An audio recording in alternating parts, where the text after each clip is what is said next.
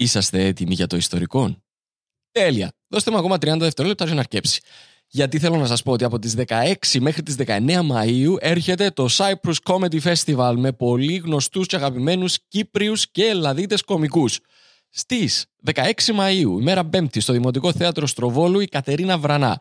Από 17 Μαΐου μέχρι 19 Μαΐου, στο Θέατρο Νύψωνα στη Λεμεσόν. Και το Σάββατο, 18 Μαΐου, είναι Black Lemon Day. Γιατί είναι Black Lemon Day? Γιατί ξεκινούμε στις 5 με ιστορικό recording live, Κωνσταντίνος Ψηλίδης, Παύλος Παυλίδης. Συνεχίζουμε στις 7 με Άστανα Pan Live, πάρα πάρα πάρα πολλά κακά pans, όπως ήδη σας συνηθίσαμε. Συνεχίζει στις 9 Κωνσταντίνος Ψηλίδης, Παύλος Παυλίδης, Τέλειο Ανατολίδης και στις 11 έχει πάρτι. Εισιτήρια στο www.motioncomedy.com. Μπείτε, πιάστε τα εισιτήρια σας και θα τα πούμε εκεί. Και τώρα αρχίζει το ιστορικό.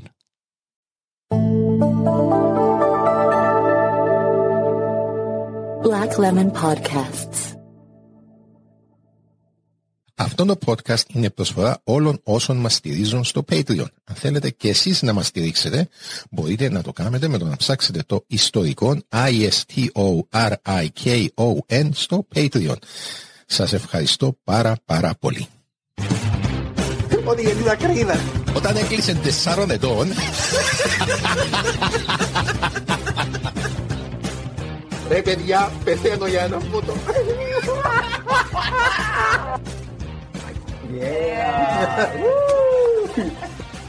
Στείλ την ποταμιά ρε φίλε. Στείλ την ποταμιά ρε φίλε. Έφτα τελειώσει η εκπομπή, αγγελάς κάθε φορά. Δεν μπορώ, δεν μπορώ. Ε, κάνει. Είσαστε έτοιμοι για το ιστορικό; Λοιπόν, είμαστε έτοιμοι; Ναι. Πάμε. Κυρίες και κύριοι, χαίρετε. Εγώ είμαι ο Κωνσταντίνος Ψηλίδης. Εγώ είμαι ο Παύλος ο Παυλίδης. Και αυτό είναι το ιστορικό. Κυρίες και κύριοι, το ιστορικό είναι ένα podcast το οποίο εγώ κάθομαι και έρευνω μια ιστορία της βάθος. Και εγώ κάθομαι και ακούω. τι, ρε φίλε. Μα Είπαμε. είναι- είναι- Είμαστε είναι στο 800 Ήξε επεισόδιο. λίγο ενθουσιασμό Άλλαξε λίγο το intro ρε, δεν που κάνει όλη μέρα. Το θέλεις ρε κουμπάρε. Είναι- είναι- Έμαθε μας όσοι ήταν να μας μάθουν, μάθαν μας. Καλά είναι. το- Οκ, θέλεις να το αλλάξω. Όχι τώρα όμως. Όχι, μπορώ να το αλλάξω τώρα. Γιατί σήμερα μαζί μας είναι ο φίλος μου ο Χρίστος Ασπρής. Ναι, ρε. Από τον ιδιαίτερο τύπο. Έτσι. Ήρτε για να μας παρουσιάσει μια ιστορία την οποία ούτε εγώ ούτε ο Παύλος ξέρουμε. Να πούμε. Ε, Τηρούμε το format. Τηρούμε το format. Α, τώρα σε πειράζει που το format έμεινε.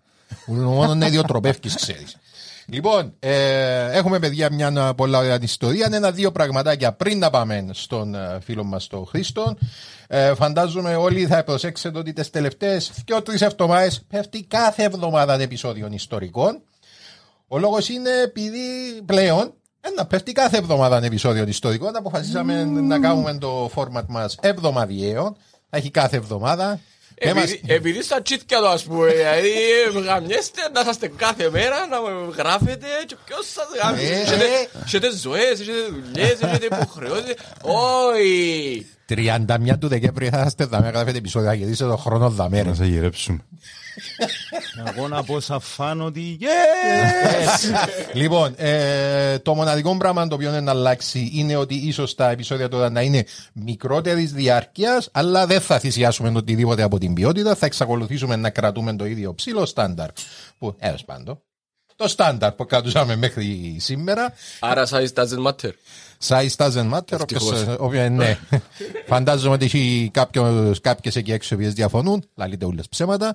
Λοιπόν, ε, τελ- ναι, πριν, να πάμε, πριν να πάμε στο επεισόδιο μας ακόμα ένα πράγμα πρέπει να ευχαριστήσουμε όλους όσους ε, μπαίνουν ε, στην ε, σελίδα μας στο Patreon και μας ε, δίνουν μια μικρή συνδρομή για να μπορούμε να συνεχίσουμε να κάνουμε το podcast. Είπαμε, εγώ ψάμε πίσω, τούτα τα ονόματα είναι που τα πιο τελευταία και θα τα κάνουμε. ε, Τώρα φτάνουμε Νιόβρη, τώρα Δεκέμβρη. Να σου πω, κανονικά ήμασταν μέσα το Οκτώβρη, αλλά επειδή είχα πρόβλημα με το email μου, έπιασα τα πιο πρόσφατα. Όταν ε, τα υπόλοιπα την, την επόμενη φορά. Στην κατηγορία ε, Mitas Originals έχουμε την Κωνσταντία τη Χριστοδούλου. Ευχαριστούμε Κωνσταντία μου. Πολλά καλή μου φίλη. Είναι, Α, τα, ξέρει. Ξέρεις είναι τι τα γενέθλια της 31. Χρόνια σου πολλά. Happy birthday to you. Ε, ευχαριστούμε επίσης τη Δανάη τη Χριστοδούλου. Δεν ήξερα αν έχω σχέση, νομίζω δεν έχω. Οκ. Ευχαριστούμε, Δανάη. Ευχαριστούμε τον φίλο μας τον Παναγιώτη τον Τιμοθέου. Ω, Yes. Ευχαριστούμε Παναγιώτη μου. Και, ο Μίμο, ο Μίμος Ε, ναι. και stand-up comedian. και έχουμε ένα φίλο ο οποίος κατάφερε με το username του να μας προσβάλλει και τους δυο. Ευχαριστούμε πάρα πολύ τον Καύλο Ψολίδη. Σοβαρά. Α, νόμιζα που το είδα, νόμιζα ένα ψηλίδι. Όχι. Ψολίδι. Λοιπόν, και στην κατηγορία των uh, ποταμιά Χούλς, ευχαριστούμε τη Βικτόρια την οικονόμου. Thank you, Βικτόρια μου. Ωραίο, ωραίο ονοματάκια, ωραία, βλέπω. Ναι, Καλά, ναι. καλά. Ευχαριστούμε τον Δημήτρη τον Τσαγκαρίδη. Thank you, Jimmy μου. Ευχαριστούμε τον Κούλιν τον Φορμόζα. Ευχαριστούμε, Κούλι μου. Ευχαριστούμε την Ουρανία την Παπασοζόμενο. Thank you, Ουρανία μου. Ευχαριστούμε επίσης τον Πιτσιφιόγκο. Όχι τσίτσι φιόγκο. Όχι πίτσι. Τσιτσιφιόγκος, Πιτσιφιόγκος. Είναι, είναι λίγο διαφορετικός. Ευχαριστούμε επίσης την Μαργαρίτα LP. Thank you, Margie. Και ευχαριστούμε τον Mike K, ο οποίος επήρε την συνδρομή του από τα 2 στα 5 ευρώ. Ωραίο Ευχαριστούμε, το Mike. upgrade, μου. ωραίο το upgrade. Και επίσης παρόμοιο upgrade έκαμε και ο άλλος μας φίλος, ο Incubus Incubu. Α, είναι που το Incubite που το... Ναι, που το Halloween επεισόδιο. Ναι. Οπότε, αν Incube μου, ευχαριστούμε α, πάρα, πάρα πολύ. Κύριε Ευχαριστούμε Χριστό, όλους, όλους. το μικρόφωνο σε εσάς. Παρακαλούμε. Εγώ θέλω να πω ότι με τούτα που άκουσα ως τώρα φαίνεται ότι πάει πολλά καλά η ποσόστοση του κοινού του ιστορικών. 50% γυναίκες, λίγο παραπάνω. Ω, Άντρες σωστό. και έχετε και δυο non-binary. Κατακρι- Αν πάμε Ναι, ναι, Κάπλος, ωραία. Σολίδης. Ε, κοίταξε, να σου πω κατά ακρίβεια, αν το, όταν ξεκινήσαμε το κοινό ήταν 85 άντρες, επειδή βλέπω τον breakdown του Spotify. Αλλά την τελευταία φορά που κοίταξα ήταν 60 60-40. Οπότε ε, είμαι, είμαι happy που κρατούμε έτσι τέλος πάντων πλησιάζουμε από την ισορροπία. Στόχος το 50-50. Πολλά καλύτερα από οποιοδήποτε θεσμό στην Κύπρο. Σαφέστατα πολλά καλύτερα από οποιοδήποτε Περισσότερους, θεσμό. Περισσότερους. Έβλεπα τις αρχιεπισκοπικές. Εντάξει, λοιπόν, εθώρουν το για δύο ώρες Πολλά καλή την ποσόστοση, κάλυψη. τζάμε. 100% άντρες υποψήφοι. ρε Φίλε, φίλε, όχι. είναι ναι, ναι, πράγμα.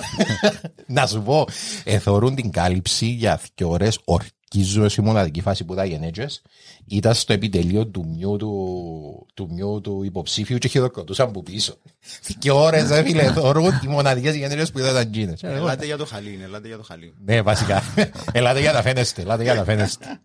Λοιπόν, αδερφέ, να μπούσεις για μας σήμερα; Σήμερα, όπως είπα και πριν να ξεκινήσουμε, είναι μια ιστορία συγκινητική θεωρώ. Άξε να πούμε λίγο για μουσική, να πούμε για, Ω, ωραίο, ωραίο. Ε, να Ωραίος. πούμε για μουσική βιομηχανία, να πούμε λίγο για ιστορία, να μάθουμε 5-6 πράγματα και να φτάσουμε μέχρι και το διάστημα. Ωραίος, ωραίος. Ε, να δούμε το σε να πάει τούτο. Άντε να δούμε. Τι πάμε. Λοιπόν, ξεκινώ και σκιαβάζω τα. Έγραψα τα ούλα και Αφού διαφωνούμε έτσι πρέπει. πάρα Ναι, ναι, ναι. πολλά. Να Έτσι μην αγχώνεσαι. πρέπει, ρε, είναι να Λοιπόν. θυμάσαι 5.000 λέξεις πόξο.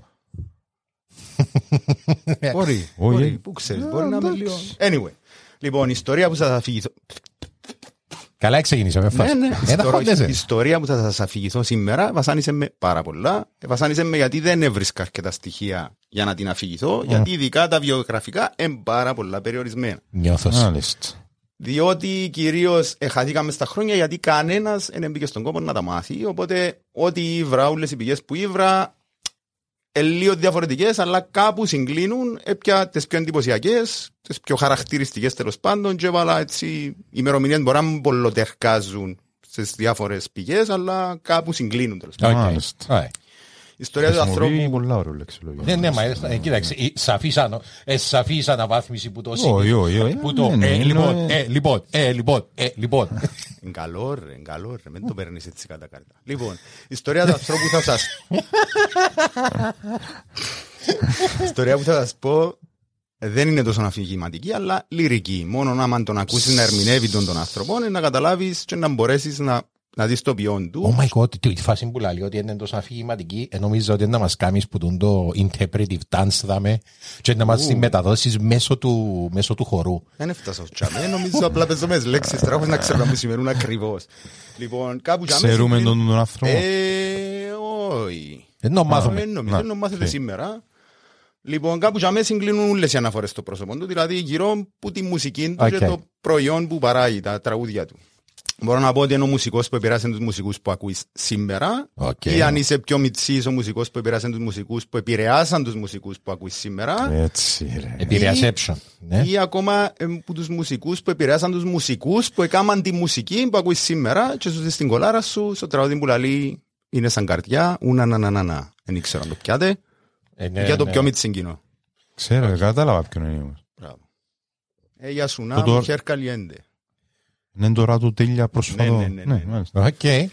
Λοιπόν, disclaimer, χρησιμοποίησα τη γλώσσα της εποχής, οπότε όποτε λαλώ Αμερική εννοώ τις είπα και όποτε λαλώ μαύροι εννοώ Αφροαμερικάνοι. OK. Clear. Μάλιστα. Clear. Τέσσερα, δύο, τρία, ένα, πάμε. Πάμε. Σε ένα άρθρο του Guardian με τίτλο Ragtime to Riches, από τη φτώχεια στα πλούτη, ο αρθογράφος γράφει διθυραμβική κρι- μουσικοκριτική για τη συλλογή Back to Black, 1900-1999, 100 χρόνια μαύρης μουσικής. Μμμ. Τούτο που μου έκαμε εντύπωση είναι ότι ξεκινά στην πρώτη παράγραφο με το ατυχέστατο σχόλιο που λέει περίπου τα εξής. Το 1928 ένας τραγουδιστής και ιεροκήρυκας του δρόμου ηχογράφησε το τραγούδι Dark Was the Night. Ήταν ο ήχος ενός κουρασμένου άντρα, θολωμένου από το φθηνό ουίσκι, που έπαιζε ένα παλιό μισοσπασμένο όργανο. Δεν έχει λόγια, μόνο τρομακτικούς και υπόκοφους αναστεναγμούς από έναν άντρα που γεννήθηκε πολύ αργά για να γνωρίσει τη σκλαβιά.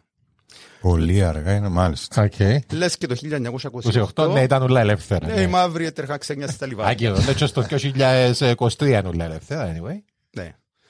Να θυμίσω εδώ ότι η πράξη νόμου ανθρωπίνων δικαιωμάτων που ουσιαστικά τερμάτισε το φιλετικό διαχωρισμό σε δημόσιους χώρους και απαγόρευσε τις διακρίσεις στην εργασία στη βάση της φυλής, χρώματος, θρησκείας, φύλου και εθνικής προέλευσης ψηφίστηκε περίπου 24 χρόνια μετά, το 1964.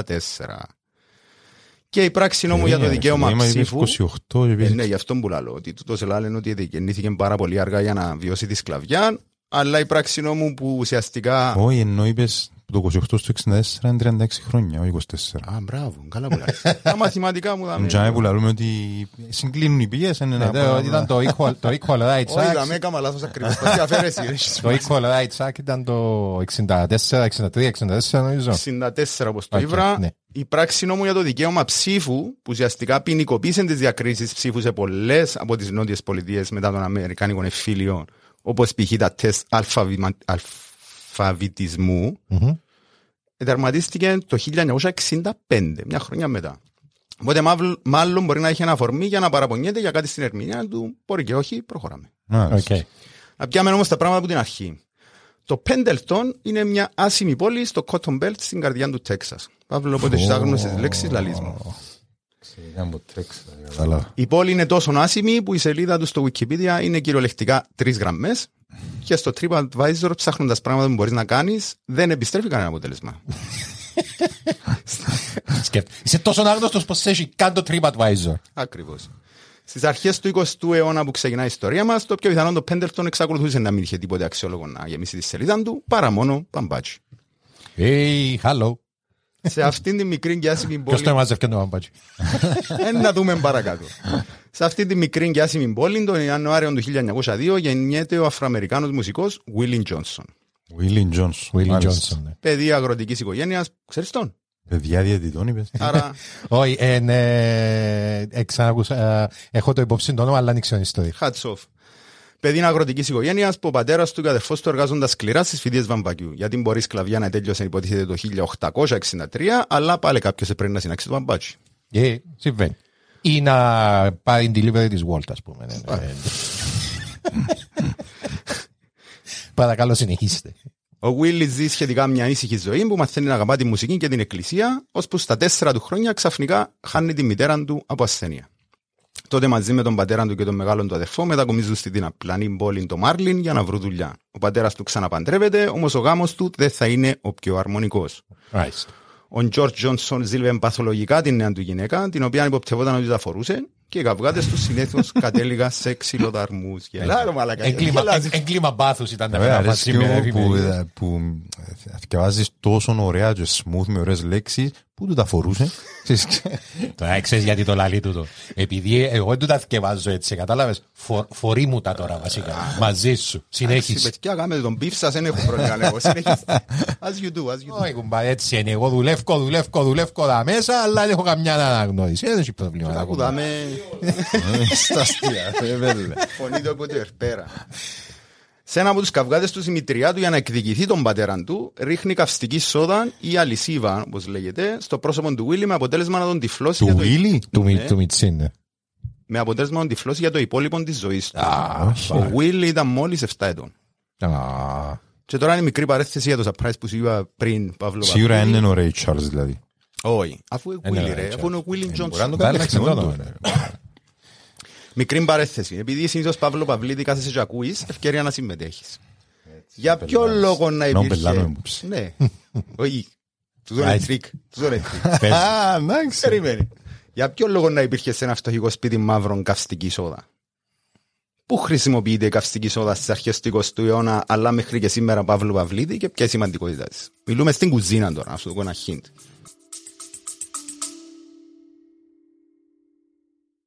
Αγαπητέ φίλε Παύλο, Έλα ρε φίλε. έλα τι γίνεται; Καλά, μια χαρά. Φίλε, ξέρεις ότι το σημερινό μας επεισόδιο μας το προσφέρει η Λέων; Δεν ξέρω, βρέθηκε μια λέω μες στα ζέρκα μου. Για τούτο λαλείς. Ε, Μπορεί, μπορεί, συμβαίνει το πράγμα. Η Λέων αδερφέ, η οποία είναι η πρώτη κυπριακή μπύρα. 1937. 1937, ε, εντάξει. είναι Το η πρώτη- σωτήριον έτος. Το σωτήριο έτος. Είναι η πρώτη μπύρα χρονικά, αλλά είναι και η πρώτη γενικά ρε φίλε. Επειδή λέω ένα αμυγός κυπριακή μπύρα.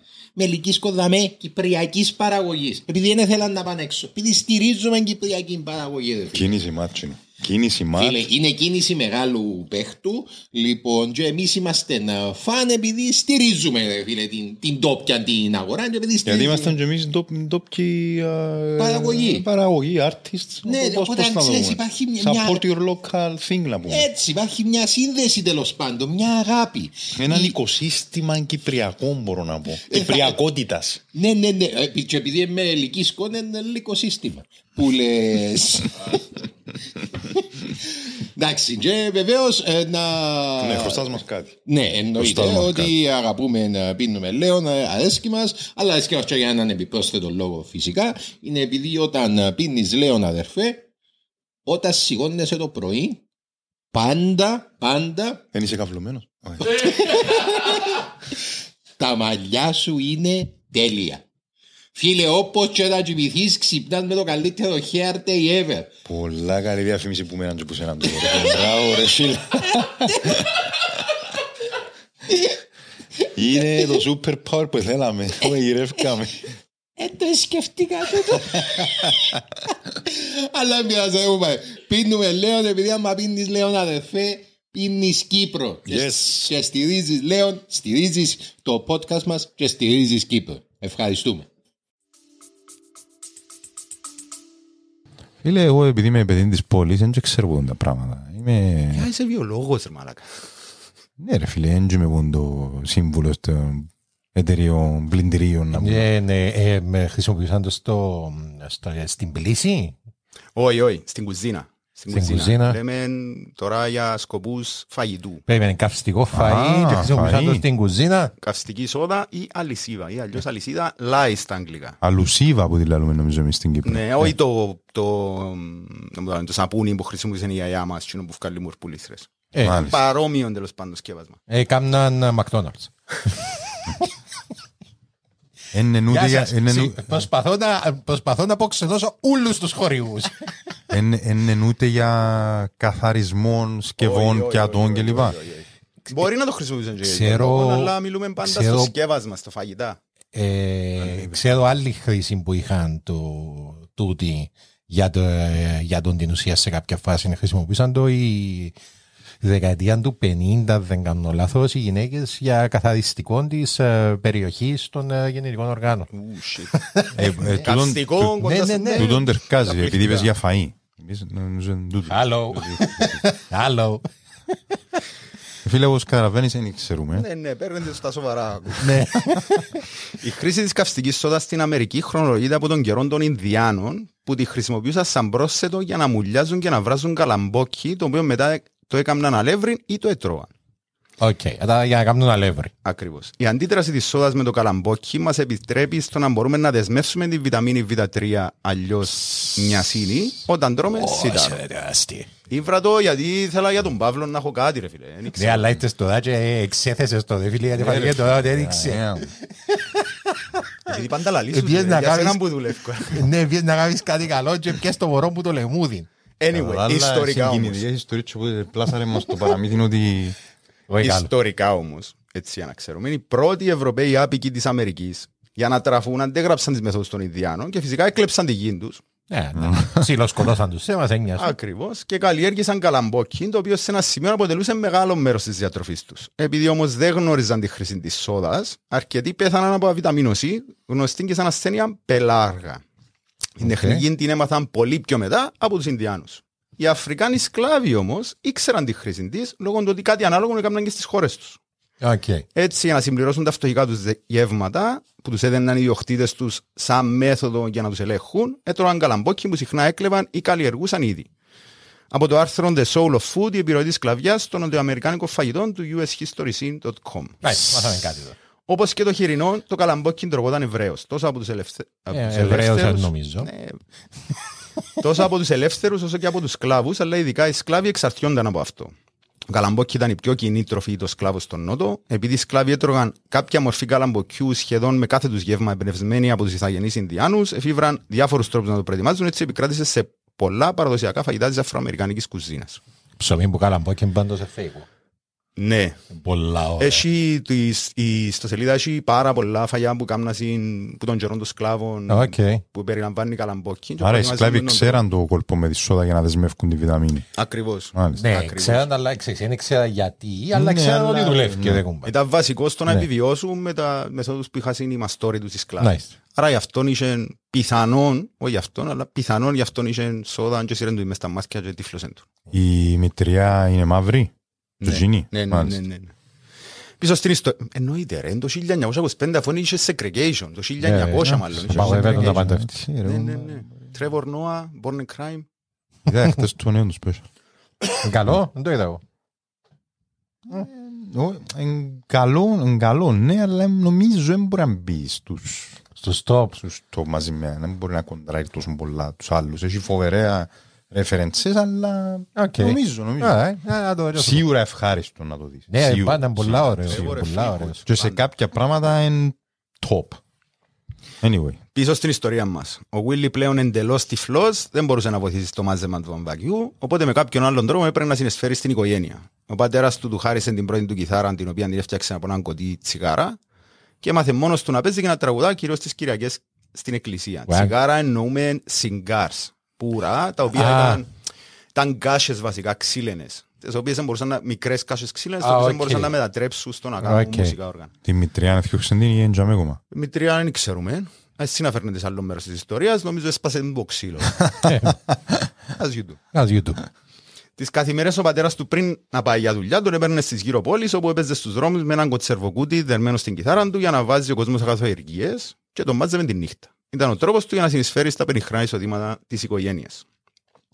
Ανέπτυξε το στυλ του των μουσικών, το οποίο χαρακτηρίζεται από τα εκκλησιαστικά του ερεθίσματα, αφού η φωνή του είχε τη χρειά του ιεροκήρυκα και τα θέματα των κομματιών του είχαν θρησκευτικό περιεχόμενο. Η φωνή του ήταν τόσο επιβλητική και χαρακτηριστική που λέγεται ότι μια φορά που τραγουδούσε έξω από το κτίριο του δικαστηρίου το τραγούδι του If I had my way I'd tear this building down που ουσιαστικά είναι η ιστορία του Σαμψόν και της Ζαλιδάς. Ναι. Εγώ τραγουδάω το πόξιμο αρχιεπισκοπή. Ναι. Okay. Μάζεψε τόσο πλήθος που η αστυνομία πίστεψε ότι υποκινεί τον κόσμο για επεισόδια και το συνέλαβε. Ε, ναι, δεν ήταν καλές οι συναυλίες του. Δεν βλέπε του. Κακό, αλλά συνεχίζει. το ίδιο κομμάτι θα γίνει αφορμή πολύ πιο μετά να γνωρίσει τη γυναίκα του Αντζελίν. Στο βιβλίο του The Country Blues, ο Αμερικάνικος, Αμερικάνος μουσικός Sam Charters εγγράφει. Ήταν ένας ψηλόλιγνος άντρας με ένα λεπτό μουστάκι, ένας κουρόχρωμος έντονος άντρας και τραγουδούσε το If I Had My Way όταν η Αντζελίν τον είδε για πρώτη φορά. Όταν τέλειωσε, αυτή τον ακολούθησε τραγουδώντας το τραγούδι του μέχρι και που την πρόσεξε. Πιαν τον που πίσω βασικά και τραγούδαν το τραγούδι του. Παθαίνω το ίδιο πράγμα άμα κάνω stand-up. Που δούμε που πίσω μου τα αστεία. Στη συνέχεια να μου πεις αν συμβαίνει το πράγμα. Τον προσκάλεσε στο σπίτι της για να τραγουδήσουν μαζί. Ε, δεν είχε ποτέ. Μόνο ο Παύλος μου είπε. Ο Βίλι κάθισε μαζί της στο πιάνο και την προέτρεψε να τραγουδήσει τη δική της εκδοχή του τραγουδιού. Με το τέλος του τραγουδιού αυτή του έφτιαξε γκάμπο. Γκάμπο εν Ναι, παραδοσιακό ναι, ναι. νότιο-αμερικανικό φαγητό. Του άρεσε τόσο πολύ που της έκανε πρόταση γάμου. Την επόμενη μέρα παντρεύτηκαν. Ωπα ρε. Έτσι είναι το Ισού. ίδιο. Έτσι το φαέ. Φίλε, άμα καλό το φαΐς σου, κοινό ήταν. Και άμα είναι θωρείς, Ε, ε, ε, άμα Έχεις πολλές καλό- άμα καλό το φαΐς, είναι έτσι είναι. Ήταν Λοιπόν, 22 Ιουνίου του 1927. 25 χρόνια δηλαδή ο Βίλι. Ακριβώς. Σημαντική σημείωση, το τραγούδι αυτό θα έχει ακόμα ένα σημαντικό ρόλο να παίξει στην ιστορία μας παρακάτω. If I had my way, I'd tear this building Είναι down. πολύ καλός το Λοιπόν, μαθητής της ιστορίας. Ναι, μα, ε, ναι, αλλά εγώ έχω Νομίζω να μην το μια ξαναφέρουμε, ερώτηση. να σου φάει τη δουλειά Ακούω. σου. Πάει σε κάποια φάση στον Τζιπουτί και γίνεται θερμαστής; Όχι. Επειδή είπα, ξέρω. Φίλε Τζόνα, επειδή δεν θα το ξέρει, γιατί ήταν τυφλός. Άιστα, συνέχισε. Και ενώ ο Βίλι ερωτεύεται για τι ανέβει στους δρόμους για να βγάλει το ψωμί του, η δεκαετία του 20 η αυξανόμενη αγοραστική δύναμη των μαύρων δεν άφησε αδιάφορη την καπιταλιστική Αμερική. Παύλο. Οι εταιρείες παραγωγής μουσικής έψαχναν νέων κοινών και νέα ταλέντα για να προωθήσουν την πολιτιστική κληρονομιά της Αμερικής. Sorry, εννοούσα το νέο αγοραστικό κοινό για να βγάλουν ριάλια. Κέρδος. Μάλιστα. Εν μέρει είναι αλήθεια, αλλά υπάρχει ακόμα ένα στοιχείο.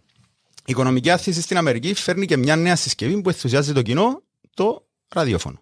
Μεταξύ του 1923 και του 1930, το 60% των Αμερικάνικων σπιτιών είχαν αγοράσει ράδιο. Μα λαλούμε 60% των Αμερικάνικων σπιτιών, εννοούμε το λευκό Αμερικάνικο. Ναι, σπίτι. ναι, ναι. Μάλιστα. Αυτό είχε σαν αποτέλεσμα όλο και λιγότερος κόσμος να αγοράζει δίσκους, αλλά και φωνογράφους και δημοσ... δισκογραφικές ήταν τα εισοδήματα τους να μειώνονται δραματικά. Οπότε πρέπει να βρουν νέους πελάτες, δηλαδή ακροατές δίσκων, είτε νέα προϊόντα, δηλαδή καλλιτέχνες, που θα τραβήσουν τον κόσμο ή και τα θκυο. OK. Makes sense. Με δεδομένο ότι οι τιμές των φωνογράφων άρχισαν να πέφτουν, κανόνες της ελευθερίας αγοράς, και η αγοραστική δύναμη των μαύρων να αυξάνεται και ότι στο ραδιόφωνο εκείνων των κεντρο- καιρών επιτρεπόταν να ακούγονται μόνο λευκοί καλλιτέχνες, οι μαύροι δεν είχαν πρόσβαση στη δική τους μουσική. Quotes. Οπότε οι δισκογραφικές εφηύραν τον ευφιέστατον όρο Race Record, δηλαδή φυλετικός δίσκος. Μάιστα. Οκ. Δίσκοι με μαύρους καλλιτέχνες που προορίζονταν για το μαύρο αγοραστικό κοινό. Μαζί βρέθηκε και ο όρος Hillbilly Record για να προμοτάρουν το είδος Στους- μουσικής στους φτωχούς λευκούς. Που εμεινίσκαν στην ύπαιθρο. Είναι fun fact, ε, τούτο που είναι παίζα στην ε, μουσική των μαύρων στις νότιες πολιτείες επειδή για πάρα πολύ καιρό και τον Elvis όταν το ε, και αρνούνταν να παίξουν Elvis επειδή δεν νομίζαν ότι ήταν μαύρος. Ναι, Νομίζαν ότι ήταν μαύρος και αρνούνταν να αρνούνταν κάποια στιγμή να παίξουν Elvis. Ε, είχε κάποια φάση Αν του γίνει κάποιους τυφλή. Α; Αν του γίνει τυφλή.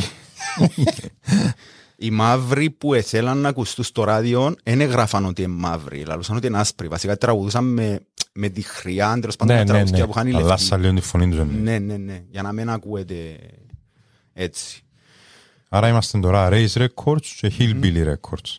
Η αρχική ιδέα ήταν για να παροτρύνουν τους μαύρους να αγοράσουν φωνογράφους, αφού μερι- πλέον πουλούνταν και στα δικά τους επιπλατικά, είχαν ξεχωριστά μαχαζιά segregation, και έτσι για να τους προωθήσουν τη μουσική που λευκούς καλλιτέχνες, αλλά τελικά εξελίχθηκε σε ένα δικό του μουσικό κίνημα ή αλλιώς genre. Βασικά, ελάτε έναν δίσκο, ας πούμε, που μαύρον καλλιτέχνη, για να έρθετε μετά να αγοράσετε όλους τους δίσκους τους λευκούς καλλιτέχνες. Και μπορεί να πεις πολλά πράγματα για τον καπιταλισμό. Το υπέρ του είναι ότι δεν ξεχωρίζει κανένα φίλε. Εγώ τους εκμεταλλεύω με όλους το ίδιο. Ακριβώς. αλλά του δεν και δούλεψε. Στα μάτια μου είσαστε όλοι σκλάβοι. Βασικά του δεν και δούλεψε, γιατί οι μαύροι θέλαν να ακούσουν μουσική που μαύρους. Οπότε Άρα πιάνναν μόνο μαύ- μαύρον ακριβώς. τη μουσική. Πρώτη η νέα εταιρεία OK Records πίστηκε από τον μαύρο συνθέτη Perry Bradford να ηχογραφήσει δύο τραγούδια με τη μαύρη καλλιτέχνη Mami Smith, χωρίς να γίνεται ιδιαίτερη αναφορά στη φιλετική της καταγωγή. Μόλις όμως το μαύρο κοινό αντιλήφθηκε ότι μπορούσε να ακούσει μια μαύρη καλλιτέχνη να τραγουδά τη μουσική τους, έκαναν τον δίσκο ανάρπαστο. Παρόλο που κόστιζε όσο δύο ώρες δουλειάς κατά μέσον όρο. Οκ. Η επιτυχία της ήταν τόσο μεγάλη στη μαύρη κοινότητα που πούλησε 7.500 δίσκους που ανάγκασε την δισκογραφική να ξεκινήσει ένα αποκλειστικό κατάλογο με τίτλο Original Race Records. Είδες φίλε μου, έτσι λέω και ελευθερία εγώ. Ακριβώς.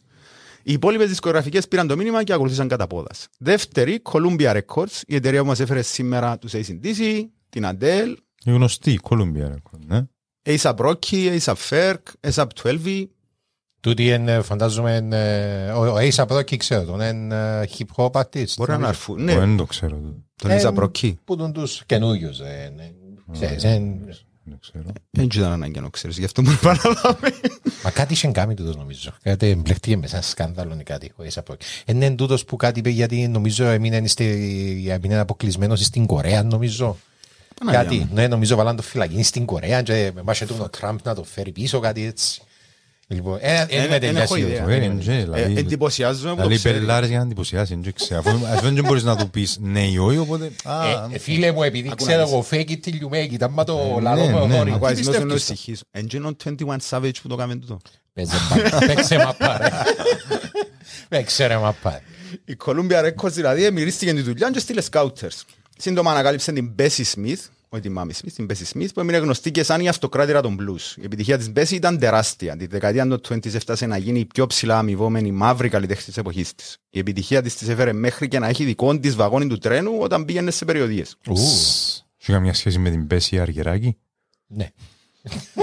Πέμουν καταγωγή Εν της το Μπέ- όνομα που Πέμουν σου- καταγωγή της Μπέση Αργυράκη. Θυμούμαι τώρα, αλλά ξέρεις, Γιατί, θυμάσαι. γιατί ήσουν δάμε. Ποιον είναι, ε; Δεν ξέρω, δεν μου Α. έρχεται κάτι. Μπέση Αργυράκη είναι που με γυναίκα 70 χρόνια δεν κουμπάρε. Πού θα Κάτι ξέρω με την Μπέση- καλοτζέρι. Θέλω να πω κάτι με καλοτζέρι. Που το κάμαμε πρόσφατα κάποιος το κάμε. Αλλά να θυμούμε. Ε, ε, έχω Δεν είναι, ιδέα. πάνε- Έρχεται κάτι. Πιο Εγώ ενδιαφέρουσα μοναδική ιστορία που- σου ρε φίλε. Εγώ τη παράδειγμα. μοναδική που Νομίζω ξέρω παρέδω. εν η Ρίτα Σακελαδίου, δεν πάω μέγαρο, θα μείνω με τον Πέδαρο, όλες οι άλλες Δευτέρες. Οκ. Οκ. Ε, Αλλά μεινίσκουμε στην ιστορία της Bessie Smith. Για την ιστορία της Bessie Smith πέθανε το 1937 σε αυτοκινητιστικό δυστύχημα. Με το βαγόνι της δηλαδή. Με το βαγόνι της. Μαλάκα, με το βαγόνι. έτσι. Και με το βαγόνι. Σκέφτομαι και το βαγόνι να βρίσκεται μέσα στο αυτοκίνητο της. Ήταν το αυτοκίνητο της πας στο βαγόνι και να πέφτει κάτω. Τι είδαμε ότι πλάκονται το βαγόνι. Ε, ασύχτη. Δεν ήξερε κανένας την Bessie Smith ως το 1970 που η Janis Joplin έφτιαξε της ένα μνημείο με την επιγραφή The greatest blues singer in the world will never stop singing. Ου, Yes. nice. Δεν ρε, πρώτη φ- πρώτον αγκαλίδι που ξέρω εγώ. Ναι, πάμε παρακάτω. Την Janis Joplin, ξέρεις. Όχι, τον Ace Πρόκη.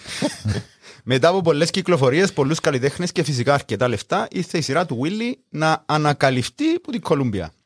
Τον Ιανουάριο του 1928 κυκλοφορεί ο πρώτος του δίσκος σαν ο, ο νέος αποκλειστικός στην Κολούμπια καλλιτέ... Columbia καλλιτέχνης με το όνομα Blind Willie Johnson. Ε, ρε, μαλάκα, άγκια το. Name calling, δώσ' το λαλό. Μα το κάνει άλλο ρε κουμπάρ. Ρε τούτος ζαμε, ναι, πρέπει να βάλουμε κάτι μας στο δίσκο του. Ε, Είναι τόσο είναι, είναι τυφλός, πόμπα. Μα το τούμπα. Δεν μπορεί να προσβαλτεί, έπιασε γένια. Έτσι δεν τον μάθει ο κόσμος, ρε κουμπάρ. Δεν να οδεί τίποτε φοβάσαι ρε. Κυρίες και κύριοι, ε, το επόμενο τραγούδι είναι από τον Blind Willie Johnson. Ακολουθεί μετά ο δίσκος του Μικουτσούτσουνου Τζον Σμιθ. και τελειώνουμε με τον κουτσόν Άλαν Πάρκερ. Λοιπόν, είναι ο δίσκος με αριθμό 14276. Έχει και Όσκαρ Πιστόριους δίσκων, αλλά δεν έχει πόδια να σταθεί αυτός. Δεν στέκεται καλά τόσο δίσκος. Απιά, απιά. Α, Παναγία. Λοιπόν, είναι Κάτι ο- είπες ο νούμερο; Είναι ο δίσκος με νούμερο 14276D. Βάλω το τούτο πράγμα γιατί βρω ακριβώς το εξώφυλλο του δίσκου. Γι' αυτό. Τι είναι το νούμερο, Θέλω να μου τι στείλεις εννοείς; τη φωτογραφία. Ε, έχω την. Έχω την να σου τη στείλω. Ε, ε, ε, Βάλαν αριθμούς, αριθμούς, μας στους δίσκους ρε. Η Columbia, εν ο ο 1476 που έφκαλε η Columbia Ναι, Ever, ναι, ας ναι, πούμε. ναι. Μάλιστα. Και περιλαμβάνει τα τραγούδια I know his blood can make me whole και Jesus make up my dying bed. Τούτον το τραγούδι ναι, ναι. θα γίνει αργότερα πάρα πολλά γνωστό με διαφορετικό όνομα. Μπορεί να το ξέρετε, νομίζω ο κοτσός δεν το ξέρει. Οκ. Γιατί εγώ.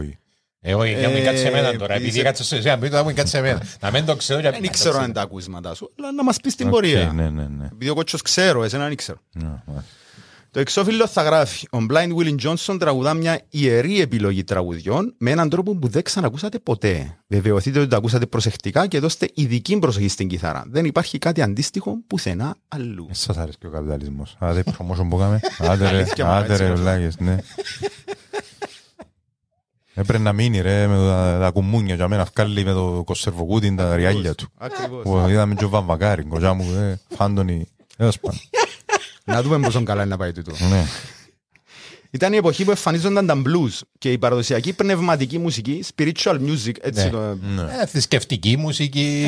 Ναι, εντάξει. η πνε- παραδοσιακή θρησκευτική μουσική επερνούσε στην πιο μοντέρνα gospel εποχή της. Ο Willis συνδύαζε το θρησκευτικό τραγούδι σε ένα δικό του προσωπικό ποιητικό στυλ, χρησιμοποιώντας υλικό από τα blues. Το παίξιμο του είχε το χαρακτηριστικό blues ήχον της slide κιθάρας.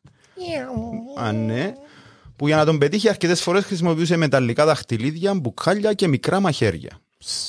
Τα δύο αυτά στοιχεία συθέτουν ένα στυλ μιας καταθλιπτικής έκφρασης μοναξιάς και απόγνωσης.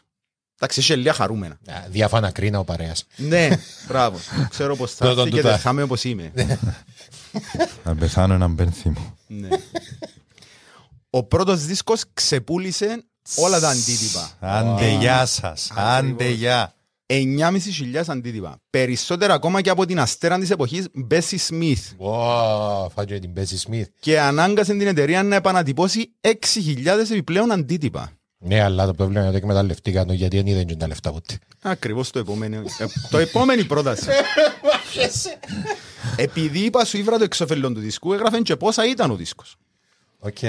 Αν πάμε με τους δικούς μου υπολογισμούς, που στο γράφω δαμέ, οι πωλήσεις του πρώτου δίσκου του Willy απέφεραν στην Columbia γύρω 11.625 δολάρια. Δηλαδή 9.500 δίσκους συν 6.000, 14.500, Τότε, το 1900...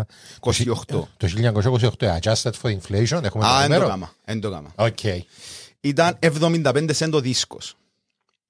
Ο Willie αμείφθηκε με το διόλογο κατά καταφρόνητων ποσών των 50 δολαρίων. Ασύ, ρε φίλε. Δηλαδή εβδο- 75 σεντ, 50, δηλαδή 200. Εν καλά να ξέρω ότι η μουσική βιομηχανία πάντα ήταν Δεν έτσι. μου λέω, 20. 20. 50 δια 75 σεντ. Φίλε, εγάμισες με τα μαθηματικά σήμερα. Ε, ρε. Αλλά αρέσκει μου έτσι μπίουμε ο ένας του άλλου. Πολλά καλό, πολλά καλό. Όχι, Να το κάνω πας στο calculator, πέ μου τι να βάλω. Όχι ρε, όχι, όχι, όχι, συνέχισε. Συνέχισε. Λοιπόν, σε εντάξει. Ναι, ναι, όχι μια χαρά. Μετά από την πρώτη του επιτυχία, η Κολούμπια θα κυκλοφορήσει το διάστημα 1928 με 1930 14 δίσκους του Willy με 28 τραγούδια με τίτλους όπως το It's Nobody's Fault But Mine, The Soul of a Man και τον Dark Was the Night, Cold Was the Ground. Ένα τραγούδι χωρίς στίχους που όπως έγραψε ο κριτικός της εποχής Edward Ambe Niles το χαρακτηρίζουν βίαιες, βασανισμένες και απόκοφες φωνές και βογγητά και εμπνευσμένο παίξιμο κιθάρας. Άγανη. όπως έκαμε παλιά στο δρόμο που λάλες ότι έπαιζε. Ακριβώς. Έκαμε τζίνο στυλ. Βασικά παίζουν τα τραγούδια στους δρόμους. και χώρα που ήταν. 200.000 δολάρια, by the way, έκαμε το adjusted for inflation. Fuck. Και που ήταν 200.000, άρα πιάσε και λέει, συνέχισε. Είναι η ιστορία του Spotify. Ναι. Έφκανε κάποια λεφτά ο Willy και είχε αρκετά λεφτά να αγοράσει δικό του σπίτι, να έχει προσωπικό οδηγό και να οργανώσει την εκκλησία που ήθελε για να μπορεί να κηρύττει και να ψάλει. Πάντα ήταν τον όνειρο Α, του ο να Willy, γίνει ναι. αεροκήρυκας. Όμως φυσικά τα καλά πράγματα στη ζωή του Willy δεν διαρκούν για πολύ. Οι επόμενοι δύο του δίσκοι το 1931 θα είναι παταγώδης αποτυχία που θα απολύσουν κάτω από χίλια αντίτυπα. Για, ναι, για να είμαστε σωστοί όμως, πιθανότατα να επηρεαστήκαν και από το κράχ το οικονομικό. Γιατί, γιατί θυκευάζεις την ιστορία μου, έχει κάτι να μου πεις; Sorry, φίλε. Και ο λόγος... Σου αρέσκαν τα μαθηματικά μου, α. Σου αρέσκαν τα μαθηματικά μου. Φίλε, αρέσκει μου είπα σου τον που μπίουμε ένα στο άλλο. Και ο λόγος δεν θα είναι μουσικός, όπως πολλά σωστά είπε ο Κότσος. Η οικονομική Sorry. κρίση που ήδη ξεκίνησε μετά το κράχ της Wall Street το 1929, γνωστή και σαν The Great Depression, χτύπησε ιδιαίτερα σκληρά τις δισκογραφικές εταιρείες. Από την encyclopedia.com. Παρόλο που οι πωλήσει στο φιλετικό δίσκο το 1927 ανήρθαν σε 100 εκατομμύρια δολάρια, What? ναι, Τότε; Ναι. Τι είναι τις αξίες λεφτά; έτσι Της γράφει, εποχής. έτσι γράφει το άρθρο, δεν ξέρω. Πρέπει να Δεν είναι έγραφε adjusted για- for δεν inflation, ήξερα. αλλά πάλι. Ε, ε, ε, ε, Και ακόμα και adjusted for inflation είναι πάρα πολλά πάρα λεφτά. πολλά λεφτά. Έπεσαν τόσο δραματικά που το 1933 έφτασαν τα 6 εκατομμύρια. Μάλιστα. Ω απάντηση, οι δισκογραφικές έριξαν τις τιμές των δίσκων από τα 75 cents στα 20s στα 35 cents στα 30s, τα μισά, Και πιο λίγο. μέχρι και τα μέσα των 30s. Πολύ λίγα νέα κομμάτια κυκλοφόρησαν και δεν κόπηκαν καθόλου νέοι φιλετικοί δίσκοι. Η βιομηχανία ξανακυκλοφόρησε δίσκους που είχαν αφαιρεθεί από την κυκλοφορία για να επιζήσει βασικά. Και κάπου εδώ ήταν τη μυστι- το μυστικό της επιτυχίας των εταιριών. Η εμπορική επιτυχία των φιλετικών δίσκων δεν ήταν μόνο η δημοφιλία τους, αλλά και το ότι οι δισκογραφικές μπορούσαν να τους κλείνουν μονά συμβόλαια, αναδίσκο δηλαδή, χωρίς να πρέπει να τους πληρώνουν δικαιώματα στις πωλήσεις και τις επανακυκλοφορίες. Τέτοια πράγματα ήταν πάρα πολλά ξένα για τους παύτοχους και στις πλήσεις περιπτώσεις αναλφάβητους μαύρους καλλιτέχνες που δεν είχαν ιδέα πώς δουλεύει η μουσική βιομηχανία. Αυτά έλεγαν τα μικρά γράμματα στα συμβόλαια. Το αντίστοιχο όμως δεν μπορούσε να είναι με τους λευκούς καλλιτέχνες, διότι προστατεύονταν από την ASCAP, American Society of Composers, Artists and Performers, ελληνιστή δηλαδή της συντεχνία. All, all, all, Περίμενε, περίμενε. all scaps are bastards, μου σημαίνει. Ε, ε, περίμενε, θε- θέλεις να πεις ότι η συντεχνία μπορεί να σε προστατεύσει που θα σε εκμεταλλεύει και ο εργοδότης; Περίεργο, συνέχισε. Ε, μπορείς να σε προστατεύσεις αν δεν είσαι μες στη συντεχνία. Ε, ναι, Αλλά δεν είσαι anyway, στη συντεχνία, ναι. δεν θα υπερασπιστώ στο καμιά συντεχνία σήμερα. λοιπόν, η οποία, surprise, surprise, δεν μπορούσαν να συμμετέχουν μαύροι καλλιτέχνες. Ναι, κοιτάξτε. Δεν είπαμε ότι ήταν τέλεια. Ε, ο- Είχαν και τα προβλήματα τους. Κάτι έκανα. Παρεμπιπτόντως, αν μπεις σήμερα μες στη σελίδα τους, askap.com, θα δεις μια φωτογραφία με τέσσερις γυναίκες Αφροαμερικάνες, τραγουδίστριες. Ε. Το γυρίζουν τα πράγματα. Μα, δηλαδή, κάτσε δεκάσεις και... Είμαστε για το δίκαιο του εργάτη. Δεν πρόκειται να αφήσουμε το κεφάλαιο να μας εκμεταλλευτεί. Φύγε εσύ, είσαι μαύρος. Δεν που να με ιούρε. Ε, Πήγαινε ένα βήμα παρακάτω, ρε χτινών, αφού και όσοι εκμεταλλεύκονται τον παραπάνω. Ε, Επίαν 100 χρόνια μετά. Ε, 100 χρόνια μετά επίε. Άρε, άρε, σάσσας. Η οικονομική κρίση θα σήμαινε το τέλος των εισοδημάτων του Βίλι και την επιστροφή του στη φτώχεια και την ανέχεια, γιατί παρόλο τη φήμη που απέκτησε δεν κατάφερε ποτέ να ξεφύγει από αυτήν. Α, Θα το συνέβαινε μέχρι το τέλος της ζωής του. Α. Ο Βίλι λοιπόν επέστρεψε πίσω στα γνώριμα πεζοδρόμια των πόλεων του Τέξας, Παύλο, για να ζητιανεύει για τα προστοζήν και τις Κυριακές να ψάλει και να γυρίσει στην εκκλησία. Πήγαινε που τον έχει προσωπικό οδηγός, τώρα ζητιανεύκεις τον Ακριβώς. Το χειμώνα του 1949 το σπίτι του από άγνωστη 49, αιτία. πήγαμε και πάνω. ε. Ναι. 47 χρόνων τώρα. Ε, Το σπίτι του από άγνωστη αιτία θα καεί όλος χερός. Χωρίς κάπου αλλού να μείνει ο Βίλι, κοιμώντας στα συντρίμμια του σπιτιού του, ώσπου δύο εβδομάδες μετά, χτεθειμένος στη βροχή και τα στοιχεία της φύσης, έπαθε πνευμονία. Κάποια χρόνια μετά, η γυναίκα του Αντζελίν θα πει: Όταν κάηκε το σπίτι μας, μέναμε στη βόρεια πλευρά της πόλης και δεν γνωρίζαμε πολύ κόσμο για να μας βοηθήσει. Έτσι τον έφερα μέσα στο σπίτι και ξαπλώσαμε στο βρεγμένο κρεβάτι μαζί με πολλές εφημερίδες. Εμένα δεν με πειράζει, όμως, ο, Γουι- όμως το Βίλι τον ενοχλούσε. Έτσι συνέχιζα να βάλω όλο και περισσότερο χαρτί στο βρεγμένο στρώμα γιατί πίστευα ότι θα μας προστάτευε από το να αρρωστήσουμε. Δεν βρεχόμασταν, αλλά είχε πάρα πολύ υγρασία. Και μετά, ο- όταν ο Βίλι έπρεπε να βγει να τραγουδήσει, οι πνεύμονες του άνοιξαν και αρρώστησε. Το νοσοκομείο δεν τον δεχόταν. Αν τον περίθαλπαν, θα ήταν ακόμα ζωντανός. Αλλά ήταν τυφλός. Και όταν είσαι τυφλός, δεν σε δέχεται το νοσοκομείο. Σώμα μιλάς. Φιλός, όχι για το μαύρος. Εγώ βάλω και το μαύρος, αλλά Τι του πάει τον να- είπε. Τι πάει να πει αν είσαι τυφλός εσύ; Είναι Είναι λίγο πράγμα. δύσκολη περίπτωση. Επειδή δεν μπορείς να δεις τη σχέση είναι γιατρέ πάνω πόη μου. Ε, ναι, αλλά δεν μπορείς να το δεις. Αλλά Φίλε, να δούμε μες στα μικρά γράμμα του Γεσί, δεν ξέρω. Σκεπτικές. Άκου ρε. Ο Τζόνσον πέθανε στην ηλικία των 48 ετών. Α, Και είναι τα μαθηματικά. 47 ρε φίλε. Εντάξει. Το τσανεγύρισε ο χρόνος. Και είπε Ε, 50. κάπου για μέ. Επειδή ήταν και χειμώνας, έβρεσε, ξέρεις. Επειδή η γυναίκα του δεν είχε τα απαραίτητα χρήματα για ταφή, τον έθαψα σε ένα ρηχόν τάφο. Μετά από αλληπάλληλες πλημμύρες στην περιοχή, ο τάφος του μαζί με άλλους χαλάστηκε και τα οστά του αναμίχθηκαν με άλλα. Δεν βρέθηκαν ποτέ. Ήβρα ένα βίντεο κάποιου τύπου, ένας τύπος με μοϊκάνο που πάει και βρίσκει τάφους, επίεν να το έβρει, εν, εν τον ήβρε, εν ήβρε καν ένα μνημείο, κάπου έχει μια πέτρα απλά που γράφει τα μέσα στην πόλη έζησε ο Blind Willie Johnson. Τίποτε άλλο. οκ. Ο Sam Charters το 1955 θα, έγ- το 1965 θα έγραφε. Οι ηχογραφήσεις του μεταξύ του 1927 και 1930 είναι από τα πιο σημαντικά έργα θρησκευτικών τραγουδιών, τόσο για το εύρος του στυλ του, αλλά και καλλιτεχνικής εξέλιξης. Είναι επίσης ένα σύμβολο δύναμης της πίστης που εθαρρύνει τους έχρωμους άντρες και γυναίκες που ζουν κάτω από το πέπλο των διακρίσεων να βρουν ελπίδα και προοπτική στη θλιβερή ζωή τους. Ακόμα ένα επεισόδιο που να κουκλάρουμε μετά. α.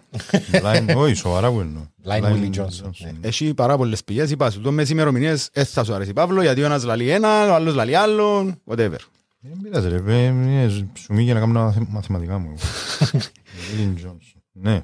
Πώς επιβίωσε όμως η ιστορία του και η μουσική του μέχρι σήμερα; Το 1933, ο Αμερικάνος πρόεδρος Φραγκλίνος Ρούσβελτ ανακοίνωσε την ακύρωση της 18ης και 21ης πράξης που σήμανε το τέλος της ποτοαπαγόρευσης.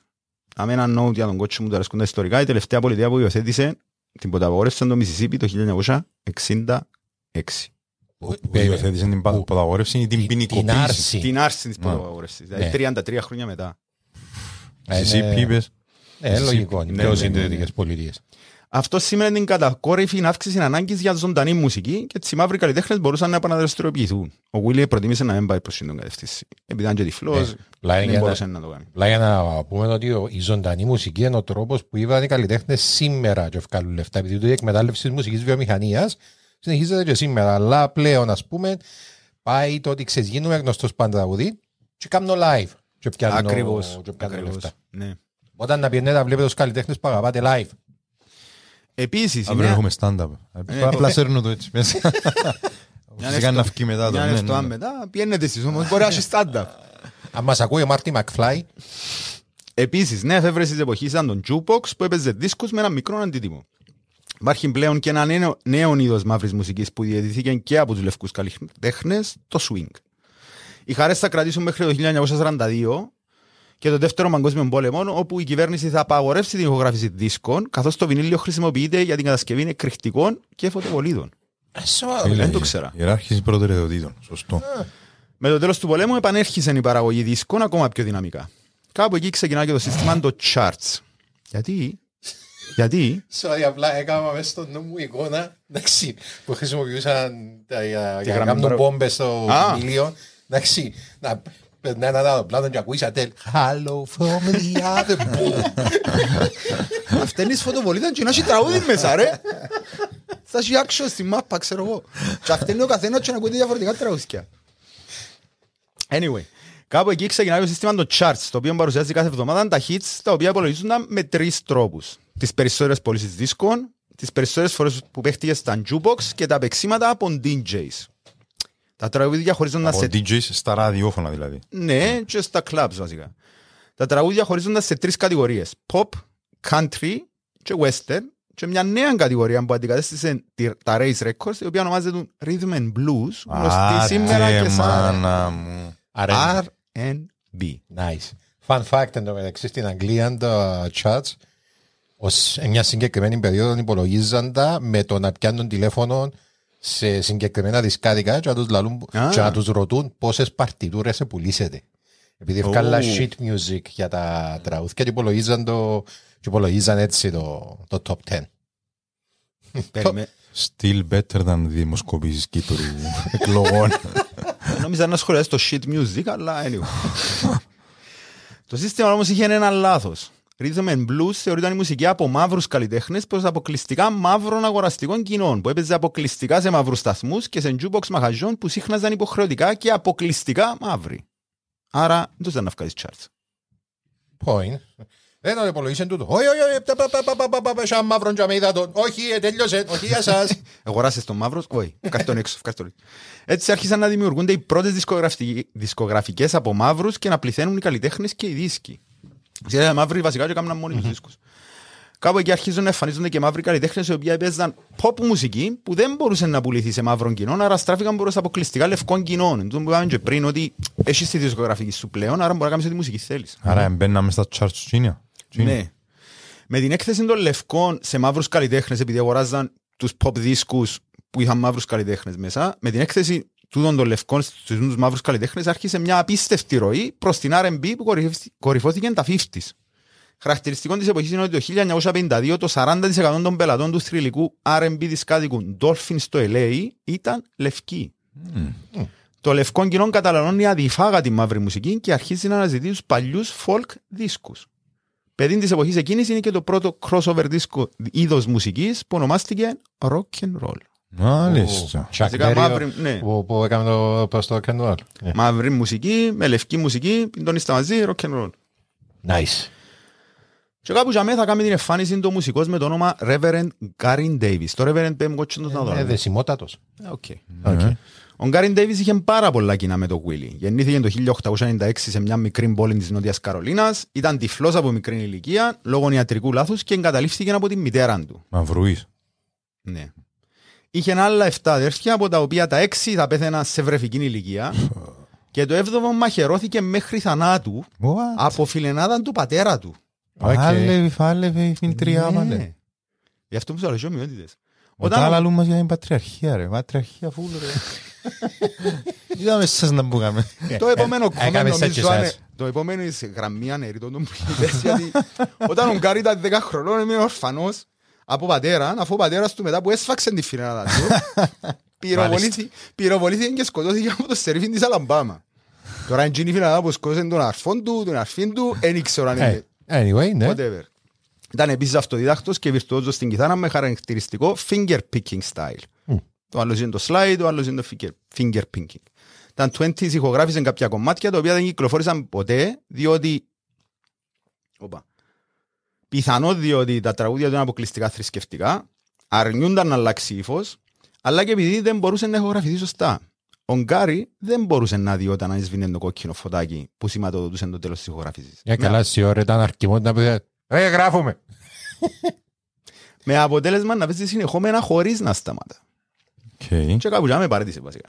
Ε, ηλίθιος λόγος είναι τούτος ο κουμπάρ. Ε, ήταν εντάξει, ήταν και λίγο ιδιότροπος το τύπος. Ούτε εγώ ξέρω πότε γράφουμε, λαλί μου φυλαχτώ ρε κουμπάρ. Μετά από αυτόν αποφάσισε να αφοσιωθεί στην αποκλειστικά, αποκλειστικά στη θρησκεία του μέχρι που χειροτονήθηκε. Το 1940 μετακόμισε στο Χάρλεμ της Νέας Υόρκης, όπου συνέχισε να παίζει μουσική, να κηρύττει και παράλληλα να παραδίδει μαθήματα κιθάρας. Το 1956 ηχογραφεί το δίσκο Harlem Street Singer με τον ήχο εκείνον των 20s, αφού ήθελαν τον να το ακούσουν το folk τον ήχο, που τον έκαμε πάρα πολλά γνωστό.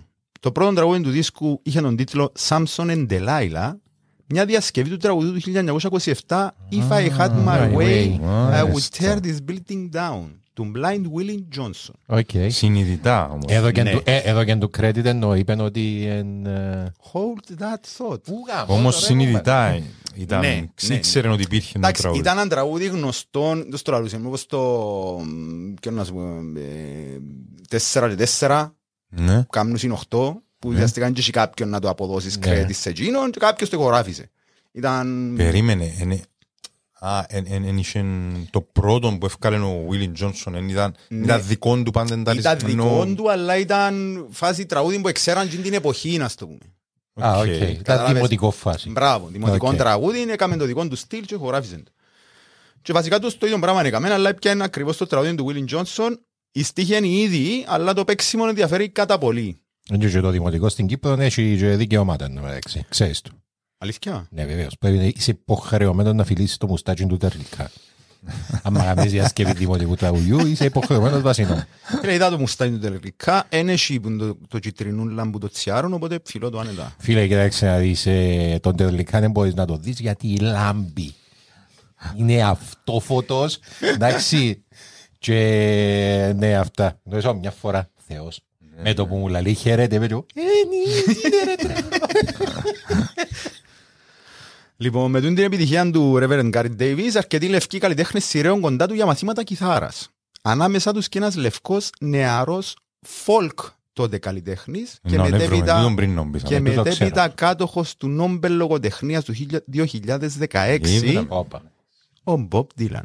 Ε, ρε, Πρέπει να πεις να πω να- να κατα- να πω και εγώ τις μουσικές φίλε, που μου. το ύφος σου Μόνο να- τους να φλεξάρεις τις μαλακίες τους. Επειδή ακούει μας κόσμος και μας θωρεί, εγώ που το ύφος σου κατάλαβα ότι ξέρεις το σίγουρα, χίλια τα εκατό. διότι- Πριν καν να πεις για τον Νόμπελ λογοτεχνίας που δεν Ακριβώς, κατάλαβα. ακριβώς. Mr. Tambourine Man. Μάλιστα, Ακριβώς. συνέχισε. Ε, ρε, ναι. Το 1900 το 1962 το συγκρότημα Peter, Paul and Mary, καταπληκτικό όνομα για συγκρότημα, Δεν το ξέρουμε αυτό. η οποία είναι λευκή folk μουσική, ηχογραφούν τον παρθενικό τους ομώνυμο δίσκο, Peter, Peter, Paul and Mary. που ήταν ο Peter, ο Paul και η Mary βασικά, Ναι, ναι. ακριβώς, με διασκευές παραδοσιακών folk τραγουδιών. Ο δίσκος πούλησε 2 εκατομμύρια αντίτυπα και έγινε διπλά πλατινένιος. Το τραγούδι νούμερο 7 έχει τον τίτλο If I Had My Way Άντε ρε, δώστε του credit του Εσύ ανθρώπου. κάνετε stay το καημένος. που αποδίδεται στο Reverend Gary Davis. Όχι. Λέγεται ότι τα λεφτά που εισέσπραξε ο Γκάριν Ντέιβις σαν δικαιώματα από το τραγούδι ήταν αρκετά για να αγοράσει ένα σπίτι. Α, κι άλλος Πότε επέναντι είναι μετά το σε μια δίσκος του Peter Paul and Mary 1962, και το προηγούμενο του Reverend Gary Davis; 1956. Α, είναι πολλά πρόσφατα. Ενώ- Ακριβώς. Το δεύτερο κομμάτι του Willy που έμεινε στην ιστορία, το οποίο περιλήφθηκε στο μόλις πρώτο του δίσκο, και που είπαμε πριν, τον Jesus Make Up My Dying Bed, ηχογραφήθηκε αρκετές φορές με διαφορές, παρα- διαφορετικές παραλλαγές στον τίτλο με το πιο γνωστό το In My Time of Dying. Ω, ρε, ο Led Zeppelin. Μπράβο. Ε, Βάτσα του. Αυτά Ω, είναι. μαλάκα. Οι πιο γνω- γνωστές διασκευές είναι του Josh White του 1933, του Bob Dylan του 1962 και όπως είπε ο Παύλος, τον Led Zeppelin το 1975. Nice. Οι Led Zeppelin φυσικά Δεν μου γνωστοί πεις, είναι εδώ κανούνται τούτοι. για το στυλ τους Πρώτα κλέβουμε από τη μαύρη μουσική και αν μας έβρουν ζητούμε συγγνώμη. Shades τους Led Zeppelin. Αλλά ακριβώς είναι το πράγμα είναι. Όντως, Γράφει το μες στο όντως. Wikipedia page. Ενώ Ναι. γενικώς. Ναι, όντως. Όσα τραγούδια τους ήρθαν και είπαν τους «Ε, με κλέψες ποντάδε, ε, sorry, δεν το ξέρα». Σε όσα τους είπαν ήταν «Οκ». Έκαμε το και Και διασκευή. μην μας ε, γκρεμίζεις τους μύθους τώρα ρε κομπά. Επειδή είναι πάρα πολλά ωραία η μουσική, αρέσκουν μου πάρα πολλά εμένα. Έχω και δίσκους τους, απολαμβάνω τους πάρα πολλά, αλλά δεν παύει να συμβαίνει το πράγμα. Οκ. Έκαμε το και διασκευή το Sinboy του, το 2020. Το In My Time of Dying. Όχι, δεν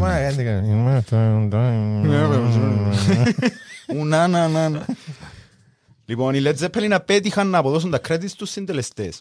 Ούτε στο Willy, ούτε στο White, τον Josh White που ήταν το 1933 και φυσικά ούτε στον Bob Dylan ανέφεραν σαν συθέτες και στιχουργούς. Απέτυχαν. Α, έκαμε τους Ναι, διασκευή. ναι, αφού νομίζω. έκαμε το In My Time of Dying. Απέτυχαν. Ήταν «Α, τα γέρημα εξιάσαμε». Ούτε ο Bob Dylan είχε εδώ και χρέη στους άλλους και πριν. Ε, Αν δεν κάνω λάθος, τον Bob Dylan είχε εδώ και στον Gary Davis. Επειδή Γιατί βασικά θεωρείται μόνο ο- John Ο ήξερε. Ίντεριν Davis. Josh White είπες. Το... Όχι, στον Έκαμε Gary Davis. διασκευή ο ο Josh White. Ο- Ο ο original υποτίθεται ε, θεωρείται ο Gary Davis επειδή δεν ξέρω ότι εκείνος έπιανε το Ακριβώς, το- δεν ήξερε το κανένας Willy. πριν τους Ένα προηγουμένους. λεπτό, ένα λεπτό. Ο Γκάριν Ντέιβις εμπλέχτηκε στο πρώτο τραγούδι που είπαμε. Μετά είπες για το άλλο, τον Jesus, Make μπλα up μπλα my μπλα μπλα. dying bed. Έκαμε το Τζετζίνο ο Γκάριν Ντέιβις διασκευή. Και Ε, μετά. α, μπράβο. Νομίζω είπες, Δεν είπες είμαι ότι, σίγουρος. νομίζω είπες ότι το πρώτο το, να που ήταν If I had If I had my way, I'd tear this Τζίνον building. έπιαν τον Γκάριν Ντέιβις επίεν, Ναι, μπλα ναι, μπλα ναι, μπλα. ναι, ναι. Τώρα είπες για το Το άλλο. με- δεύτερο δεν είμαι σίγουρος αν απέδωσε ο Bob Dylan. Α, Μπορεί να το έκαμε ο Bob Dylan γιατί ήταν φαν. Με- με- που Γνώρισε τον Gary Davis βασικά και άρχισε και μπαίνε μες στον το στυλ το folk. Ε, με ερεύνησε πάρα πολλά. Επίσης, fun fact, επειδή είπα κάποιον για το Sam Charters πιο πάνω από ένα Αμερικάνος ιστορικός της blues, για να έβρεις, έχει, έχει και ένα βίντεο, τέλος πάντων ένα στον ντοκιμαντέρ για τον τύπο, που το έκαμε τόσο τύπος, που είναι πολλά μεγάλος φαν, για να έβρεις τον τους δίσκους, επειδή αγοράζαν τους και ήταν φτωχοί άνθρωποι, κάπου αλλού να τους χρησιμοποιούσαν ή εσπάζαν τους ή πετάσαν τους. Δεν ήταν τόσο εύκολο να τους έβρεις Ναι, τους δίσκους ναι, και οι ναι. δισκο- δισκογραφικές δεν είχαν τόσο πολλά καλά κόπης. Άρα ήταν σε πολλά μεγάλος αγώνας να εντοπίσεις τους δίσκους. Anyway, στους καλλιτέχνες που διασκεύασαν άλλα τραγούδια του Blind Willie Johnson περιλαμβάνονται ο Tom Jones, ο γνωστός με το Sex Machine, Sex Bomb, ρε. Είναι Sex Get Bomb. Up, Get On Up. Α, Ο οκ, Jason James όντως. Brown. Α, μπράβο, Ναι, μπράβο, σωστός, μπράβο, μπράβο, Tom μπράβο, Jones sorry. έχει ποδά. Λάθος, έχει δίκιο. Sex Bomb, που γίνονται Sex πόμπες Bomb, στο έγραψα σύνταμα λάθος. το- σύ- πόμπες στο σύνταμο βινιλίου. Ναι, και τραγούδα. Ο Tom Waits, ο Nick Cave, ο Ψέκας, ο Eric Clapton, Ου, έκαμε και ο Nick Cave. ναι, ο John Frusciante, τον Red Hot Chili Peppers, και ο Jack White, τον White Stripes. Ω, Μάρακα, ε, Συνός είπεν τίποτε. Εν all star Ποιος game πρέπει το. να πει ρε φίλε. Αφού Ποιος προλαβαίνετε ρε μωρά πριν. Είναι ακριβώς η επόμενη πρόταση. Ο τελευταίος σε μια συνέντευξη του 2002 Είναι ο μόνος. Ναι. όταν ερωτήθηκε για αυτές τις επιρροές του απάντησε «Δεν είμαι μαύρος. Δεν είμαι από τον Αμερικάνικο Νότο και δεν είμαστε στο 1930. Απλά πιστεύω ότι αξίζει να τραγουδήσω ακόμα μια φορά το τραγούδι John the Revelator του Blind Willie Johnson. Έλα ρε παιχτά. Ε, Φίλε, το John the Revelator του... Ω, περίμενε... πε- ε, Α, fuck, είναι το τραγούδι, το theme song που το Sons of Anarchy του το. Ω, είναι το κλάτσινο. Το Sorry, κλάτσινο. όχι, ναι, παίζει όμως μες στο Sons of Anarchy του το. Μπορεί. Ναι, ναι, ναι. Δεν ναι, είμαι σίγουρος, ναι, δεν ναι, είδα ναι. τη σειρά, απλά ξέρω. John the Φίλε, Revelator. εντάξει. Επίεν ακόμα πιο ψηλά ο Jack Α, White. σε Έφυγε η συνείδηση. κελούα μου τώρα. Έφυγε η κελούα μου. Συνεχίζει στη συνέντευξη και λέει Είδες «Ήμασταν...» γιατί πρέπει να κάνουμε τσέρα την ώρα του Ακριβώς, podcast. ναι. Τώρα με Συμφωνώ. υπεραλείς μας για Είπα σου να πράγματα συγκινηθείς. και Ακόμα έτσι. ένα- έναν αθ- έναν αθώο τσέρα είχε να κάνουμε. Όχι τίποτε άλλο που κάνουν κανένα να περιμένουν τη μουσική. Το podcast σας το προσφέρει το Γενικό Νοσοκομείο Λευκοσίας. Ε, το κάμνισμα προκαλεί 9 στους 10 καρκίνους του πνεύμα. Συνεχίζουμε. Παρακαλώ. Ήμασταν τυχεροί που γνωρίσαμε τη μουσική αυτή και μπορέσαμε να πειραματιστούμε. Όπως τους Rolling Stones και τους Led Zeppelin, που μπόρεσαν να εντρυφήσουν σε αυτά τα κορυφαία παλιά τραγούδια και να τα μεταφράσουν στην εποχή τους, εμείς έχουμε όλα αυτά τα νεαρά παιδιά που δεν ξέρουν τις διασκευές των Stones και των Zeppelin και για αυτούς είναι κάτι νέο και συναρπαστικό. Αν μπορούμε να ξεγελάσουμε ένα 15χρονο να τραγουδά τους τοίχου ενός τραγουδιού εκείνης της εποχής, τότε πραγματικά πετύχαμε κάτι. Είπε ο Jack White. Είπε ο Jack White για τον Blind Willie Johnson. Και πάμε σε ένα άλλο segment. Επειδή είπα σας ότι να πάμε στο διάστημα, τώρα πάμε στο διάστημα. Κοτσό, Yep. είμαστε μέσα. Το 1977 η NASA ετοιμαζόταν να στείλει στο διάστημα τους δύο διαστρικούς δορυφόρους της, το Voyager 1 και Voyager 2, με σκοπό να εξερευνήσουν τις άκρες του ηλιακού μας συστήματος. Ο αστροφυσικός Carl Sagan Και λαλείτε, από το... Yay. Ναι. Και λέει τελικά. Ήβραν τα κόκκαλα. Ήβραν τα κόκκαλα. Άντε ρε μάνα. Ο αστροφυσικός δόκτωρ Καρl Sagan από το Πανεπιστήμιο του Κορνέλ προτείνει κάτι στην περίπτωση που συναντήσουν ενδείξεις έξυπνης μορφής ζωής να συμπεριληφθεί αντιπροσωπευτικό από την ανθρώπινη φλίδα με κάματα λίγο bullshit, ξέρεις, με τη δυσλεξία μου, αλλά whatever. Η NASA το εγκρίνει και δημιουργείται μια μικρή επιτροπή από επιστήμονες που συλλέγουν υλικό για να βάλουν σε ένα δίσκο. Τον δίσκο μου ονομάστηκε ο χρυσός δίσκος. Η τελική σύνθεση περιλαμβάνει τέσσερις κατηγορίες υλικού. Πρώτη κατηγορία, εικόνες. 115 εικόνες με αντιπροσωπευτικές αναπαραστάσεις της γης και της ζωής σε αυτή. Όπως αθλητές του Ολυμπιακούς, μια μάνα που θυλάζει, πολυσύχναστες πόλεις, επιστήμονες, φυσικομαθηματικές πράξεις και άλλα. Η Kim Kardashian. Ναι. Ήσουν και κάτι μαύρος, whatever. Δεύτερη κατηγορία, ήχους της γης. Ένας σκύλος που καυγίζει, ένας βάτραχος, οι φάλαινες, κεραυνός, ο ήχος από ένα φιλί, ένα γέλιο, ο χτύπος της ανθρώπινης καρδιάς. Τρίτη κατηγορία, Πολλά δυνατά πράγματα. Ψαγμένο. ναι. Αλλά στη μουσική είναι να έχω μια ένσταση. μετά. Τρίτη κατηγορία, χαιρετισμούς σε 55 διαφορετικές γλώσσες. Βασικά, περιλάμβαν πρώτα ένα χαιρετισμό που τον πρώτο της Αμερικής, τον Jimmy Carter, το Γενικό Γραμματέα των Ηνωμένων Εθνών και κάτι άλλους τύπους βασικά, που ήβραν για να κάνουν τις 55 γλώσσες. Στείλαν μήνυμα σε κόσμο. Χαιρετισμούς της Μεγάλης Παρασκευής που είναι κλεισάν τον Αγιό Ναι, Μορφητών. ναι, εννοείται. Κοινωνιτά στου ήχους που πάνω. Ε, τα ζώα, δεν ξέρω. Ε, Είχε και ξύλο μετά μεταξύ τους τα επεισόδια της Θεοτόκου, συνέχισε. Ε, βασικά, ήθελαν να κάνουν, τις 55, ε, ήθελαν να κάνουν διαφορετικές γλώσσες, χαιρετισμούς σε 55 διαφορετικές γλώσσες, αλλά επειδή δεν είχα χρόνο και δεν έβρισκαν κόσμο, έστειλαν... Είσαστε η NASA ρε, είναι time management ρε. Ε, ρε φίλε, ήταν Δεν μπορεί έτσι. προλάβαμε ρε. Ήταν κάτι impromptu βασικά. Λάλη σου, τούτοι ετοιμαστήκαν να στείλουν και στον Καρσέγαν όπως τον Α, Πόρτο. τελευταία στιγμή. Και λάλη τους, α, το κάναμε και τούτο και ξέρω, ξέρεις το Καρσέγαν. Whatever. Και είπαν, είχαν τον την ιδέα να κάνουν σε διαφορετικές γλώσσες, οπότε στείλαν μήνυμα στο πανεπιστήμιο του ο καθένας και σε κόσμο που εξέραν να έρθει να ηχογραφήσει στη γλώσσα του κάποιο χαιρετισμό. Έβαλα κάποια τα πιο σημαντικά που κράτησα, ε, να πω έτσι, στα κορεάτικα, ο κορεάτης είπε πώς είσαστε; Στα κουτσαράτη που είναι ειδική γλώσσα, γεια σας που είναι άνθρωπον της γης, παρακαλώ επικοινωνήστε. Καλέστε αργότερα, ας πούμε. Στα Ραντζαστάνη, άλλη ειδική γλώσσα. Γεια σας, είμαστε ευτυχισμένοι εδώ, να είσαστε ευτυχισμένοι στο channel που είσαστε. Είμαστε ευτυχισμένοι εδώ δηλαδή. Έτσι που λέει, εντάξει. Ναι, Στα πρέπει να λέει γεια σας. Άμμο την Αγγλία να κάνουμε στο κο- να κάνουμε μανιφέστο δηλαδή. Ευχαριστώ που καλέσατε. Ποια είναι η Αγγλία να ρίξω, τι είναι η Αγγλία; Στα Σουηδέζικα, ευ- χαιρετίσματα από έναν προγραμματιστή που την μικρή πανεπιστημιακή πόλη Νιθάκη στον πλανήτη Γη. Οκ. Ω. Στα Ρώσικα, να είστε υγιείς, σας χαιρετώ. Είπε μου να του πω ο Πούτιν. Ναι. Αλλιώς να με σκοτώσει. Ελπίζω να μην είσαστε γκέι. Στα ελληνικά, εντάξει τους ήχους μπορείς να τους κατεβάσεις και να τους ακούσεις στην τα snippet. Έχει και ελληνικά... Δεν μου Ελληνικά. πάνε η Ένα καλά φράπε μέτριο. Όχι ακριβώς. Ε, κατέβασα το και άκουσα το. Η γλώσσα που ακούετε φαίνεται ότι είναι κάτι... Δεν είναι καλά μάρας. Σαν τον Αμερικάνο που μαθαίνει αρχαία ελληνικά. Ε, και λαλεί- Καλημέρα, καληνότσες. Κάπως έτσι. Και λέει, ή τίνες ποτές στε χαίρετε. Ειρηνικός προς φίλους ελαλήσαμεν φίλοι. που σε δική μου μετάφραση νομίζω σημαίνει όποιοι κι αν είστε χαίρετε, ερχόμαστε ειρηνικά σε εκείνους που έρχονται ειρηνικά. Ε, Να μην Τζον! κυφάτε. Σιγά μου μιλά ελληνικά.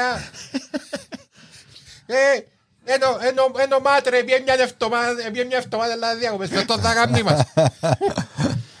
Στην κινέζικη διάλεκτο μην, φίλοι του διαστήματος, πώς πάμε; Να μου- Δεν τα χαπαρκά. Εφάετε. Πώς να βρείτε ώρα, ελάτε να μας επισκεφτείτε. Του τα ούλα μέσα στο βιβλίο, εντάξει, μπορεί να το διαβάσετε, σας- ε, not bullshitting. Ε, από Κυπρέο να ήταν. Έλα, κοιμάσαι. Στα Μάνταριν. Ευχόμαστε όλοι να είσαστε καλά, σκεφτούμαστε στις σασούλους, πως να έχετε ώρα να επισκεφτείτε μας. Και τελευταίος, όχι τελευταίος, προτελευταίος ο Τούρκος, ο οποίος λέει «Αγαπητοί τουρκόφωνοι φίλοι, Ω, μάλακα επεκτατική σου για μέ ρε, κανεί ρε. Βεβαίως υποθέτω ότι μιλάτε τουρκικά. Ήθε οι τιμές του πρωινού να είναι πάνω από τα κεφάλια σας». Μάλιστα, Νομίζω δεν το οκ. εξήσαν καλά το ζωλευκό διάστημα του του. Και στα Ινδονησιακά, καληνύχτα κυρίες και κύριοι, αντίο και θα τα πούμε την επόμενη φορά. Ή όπως έναν άλλο λένε η Ιλιάνα Κανέλλη, καληνύχτα σας και καλά γαμήσια. Δεν μας είπες αγγλικά, έτσι πιο... Ε, φίλε, πια τα πιο, έτσι, Ναι, τα πιο ναι. hot. Ναι. Έτσι θα σου κάνουν το hello, γεια σας, Οκ, χαίρετε, οκ. whatever. Στην τελευταία κατηγορία, είπαμε τέσσερις κατηγορίες, στην τελευταία κατηγορία έβαλα μουσική. Έλα ρε φίλε. Που το βιβλίο Murmurs of Earth, The Voyager Interstellar Record, της επιστημονικής ομάδας του, χρυσ- του Χρυσού Δίσκου, ο Carl Sagan γράφει. Είχα ενθουσιαστεί με την εισήγηση να στείλουμε ένα δίσκο. Για διαφορετικό λόγο. Μπορούσαμε να στείλουμε μουσική. Τα προηγούμενα μηνύματα μας περιείχαν πληροφορίες στο πώς αντιλαμβανόμαστε πράγματα και πώς σκεφτόμαστε. Αλλά υπάρχουν πολλά περισσότερα στον άνθρωπο παρά τη σκέψη για την αντίληψη. Είμαστε πλάσματα που αισθανόμαστε. Παρ' όλα αυτά, η συναισθηματική μας ζωή είναι πολύ πιο δύσκολο να μεταφερθεί, ειδικά σε όντα με πολύ διαφορετική βιολογική υπόσταση. Η μουσική ήταν για μένα τουλάχιστον μια αξιέπαινη προσπάθεια να μεταφέρουμε ανθρώπινα συναισθήματα. Οι επιλογές σε μουσική έπρεπε να περιοριστούν σε 90 λεπτά. Προσπάθησαν να περιλάβουν 90 λεπτά; σύνολο. Οκ. Α, Αρκετό. Προσπάθησαν να περιλάβουν μουσική από όλον τον κόσμο. Τώρα στέλνεις ένα δίσκο που τη γη, δεν και στέλνεις ένα δίσκο με την Αμερική. Προσπάθησαν να περιλάβουν μουσική που όλον τον κόσμο. Τραγούδια από Αβορίγινες της Αυστραλίας, που τους μαριάτσι στο Μεξικό, που τη Γεωργία, το Περού, την Ιαπωνία, τα νησιά του Σολομόντα, για Ε, κάποιο περίμενε. λόγο. Εάν εστίλας η μουσική νησιά του Σολομόντα, Αβορίγινες και να μου ήταν οι άλλοι, Μαριάτσι. Μαριάτσι. ε, Μεξικάνοι και Ινδιάνοι, ξέρεις να πάνε να πάνε να πούν. Άμα δείτε, ας προσφύγετε. Μέσα περιλάβαν και τον Johnny B. Good του Chuck Berry, Έτσι. Μπαχ, Στραβίνσκι και Μπετόβεν. Σωστός, θα έπρεπε. ναι. Τέλος, όπως είπες στον BBC Music, το μέλος που το πρότεινε, ο Τίμωθη Φέρης που ήταν υπεύθυνος για τη μουσική, έτυχε να πέσει στα χέρια μου η απίστευτη πρώτη ηχογράφηση του 1927 του Dark Was the Night, Cold Was the Ground του Blind Willie Johnson. Με πεις για την ημερομηνία, ρε μαλάκα, είσαι έτοιμος. Φίλε, μα σοβαρά εμπήγαινε ο Blind Willie Johnson μες. Η μελωδία είναι από έναν παλιό σκοτσέζικο ύμνο που χρονολογείται στους αιώνες και μεταφέρ- μεταμορφώθηκε από το Willy. Σε αυτήν την ηχογράφηση δεν περιέλαβε καθόλου λόγια. Απλά ερμήνευε μόνος του υπό τους ήχους της κιθάρας. Είχε μια διοχρονική ποιότητα. Είναι σίγουρα ένα κομμάτι για τις δυσκολίες, την τραγωδία της ζωής, τη μοναξιά, την απελπισία. Οπουδήποτε στον πλανήτη όταν νυχτώνει, τα αισθήματα αυτά αγγίζουν κάθε άντρα και γυναίκα με τον ίδιο τρόπο. Ήταν μια από τις πρώτες μου προτεραιότητες να μπει αυτό το κομμάτι στο δίσκο. Nice. Περίμενε. περίμενε. Ποιος, ε, εδώ και, ποιος είπε την ιδέα ότι πρέπει να μπει το τραγούδι; Τους ο Τσίμωθη Φέρης. Που ήταν υπεύθυνος για το μουσικό κομμάτι. Μπράβο. Μετά, ο, δηλαδή ο Blind Willie Johnson έπιασε σκοτσέζικο ύμνο. Ναι, όπως είπαμε πριν, τα δημοτικά Ναι, τα τραγούδια, βασικά δημοτικό εκκλησιαστικά κομμάτια τα οποία τα γνωστά τραγουδούσαν τα μες στην εκκλησία και ξέρω εγώ. Απλά τους έκαμε μια τέτοια ερμηνεία. Κλέφτη και ο Blind δηλαδή. α. Ε, φίλε, είσαι κλεφτής άμα κάνεις μια Όχι, ρε, ναι, εντάξει, διασκευή που ναι. Το κάτι. τραγούδι δεν έχει καθόλου λόγο. Τα άλλα ήταν τέλεια δικά του. Τούτον ήταν, Ναι. ήταν Ήταν- διασκευή ενός που είναι το folk. Βασικά είναι, ε, ε, τούτος έπιασε εκκλησιαστικά κομμάτια, τα οποία τραγουδούσαν μες στην εκκλησία, έβαλε κάποια λόγια δικά του και έκαμε τα στο δικό του στυλ. Το οποίο Μάλιστα. ήταν μοναδικό για την εποχή και ακόμα νομίζω είναι μοναδικό. Τούτον το συγκεκριμένο τραγούδι, τον Dark Was the Night, Cold Was the Ground, που είπαμε και στην αρχή της ιστορίας μας ότι ο άλλος είπε το από έναν άνθρωπο ο οποίος δεν γνώρισε ποτέ σκλαβιά, δεν έχει καθόλου λόγια μέσα. Δεν έχει στίχους. Τώρα αν το ξέρουν ότι είναι τούτον Dark Was the Night και καταλαβαίνω ο άλλος είναι μου το, μου το σκοτσέζικο, whatever. Και κάπου εκεί, στο πρώτο τελευταίο κομμάτι, πριν τη 13η συμφωνία του κοφού Μπετόβεν, μπήκε το κομμάτι Dark Was the Night, Τυφλούμαστε, ρε, παιδί. Cold Was the Ground από τον τυφλό Willie Johnson. Το Voyager 1 αναχώρησε το Σεπτέμβριο του 1977. 45 χρόνια μετά, είναι, μα... Σωστός. είναι η μακροβιότερη αποστολή της NASA. Βρίσκεται 23,5 δισεκατομμύρια χιλιόμετρα μακριά και είναι το πιο απομακρυσμένο από τη γη ανθρώπινο κατασκεύασμα. Πάνω στο Voyager βρίσκεται η φωνή του τυφλού Willie Johnson. Nice. Όταν γράφονται αυτές οι γραμμές, οι στίχοι του τραγουδιού Soul of a Man ακούγονται προφητικοί. Να το πω πρώτα στα αγγλικά και τώρα το πω στα ελληνικά. I've traveled different countries, I've traveled in foreign lands, I found nobody could tell me just what is the soul of a man. Έχω ταξιδέψει σε διάφορες χώρες, έχω ταξιδέψει σε ξένους, τύπου, σε ξένους τόπους, δεν βρήκα κανένα να μου εξηγήσει τι είναι η ψυχή του ανθρώπου. Nice. Nice. Και κλείνουμε. Α, sorry. Τούτη ήταν η ιστορία του Blind Willie Johnson. Ας έβαλα έναν τίτλο, θα το ονόμαζα «Περασπέρα τα άστρα», λατινική φράση που σημαίνει μέσα από τις δυσκολίες στα αστέρια. Τούτον πρέπει να μπει στο επεισόδιο. Ότι είναι και ο Ασπρίτης. Ό,τι θέλετε, ό,τι θέλετε. Ατάστρα να το βάλουμε. Ιστερόγραφο. Μμμ. Έχουμε ένα μικρό ιστερόγραφο. Επειδή κάποιοι ακροατές σας μπορεί να είναι και επιστήμονες, μπορεί να είναι άνθρωποι οι οποίοι έχουν κάποια έτσι, πιο κριτική σκέψη, ίσως να σκεφτούν οι εξωγήινοι τόσο να ξέρουν να μπουν ο δίσκος.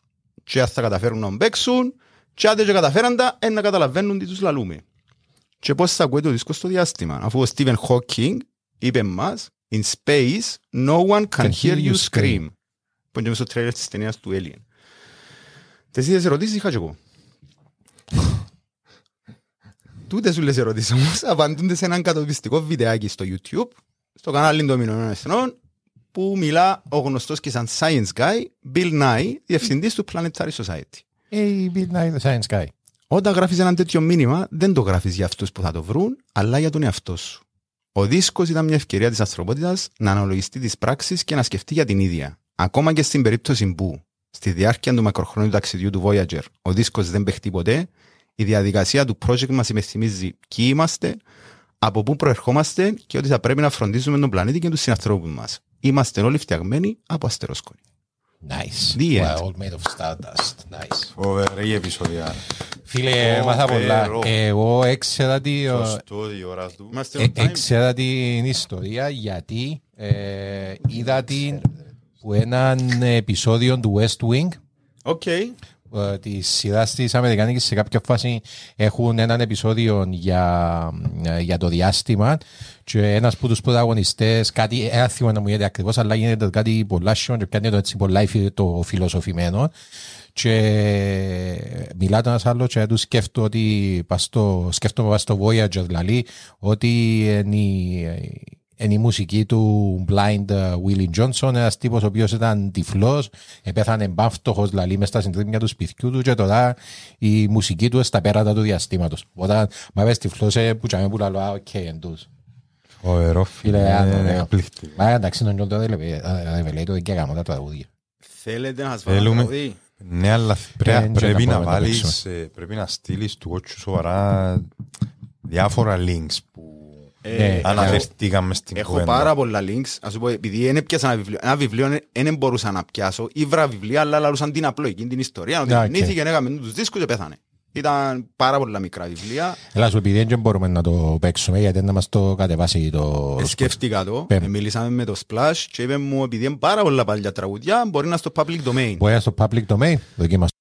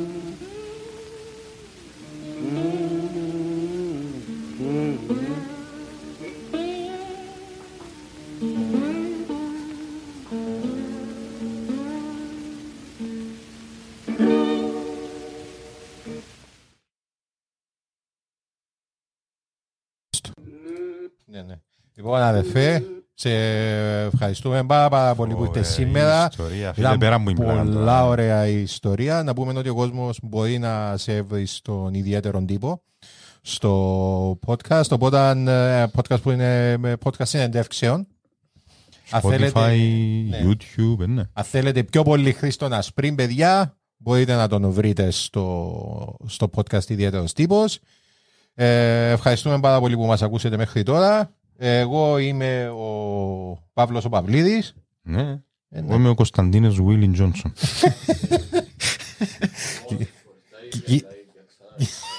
Βαμώ βουρμου- Όπως την κοτσάκα που βουρμουράς, ούτε να μπείτε μπορούμε να κάνουμε. Γεια σας! Αφήνουμε υγεία. Bye. Ciao. Bye.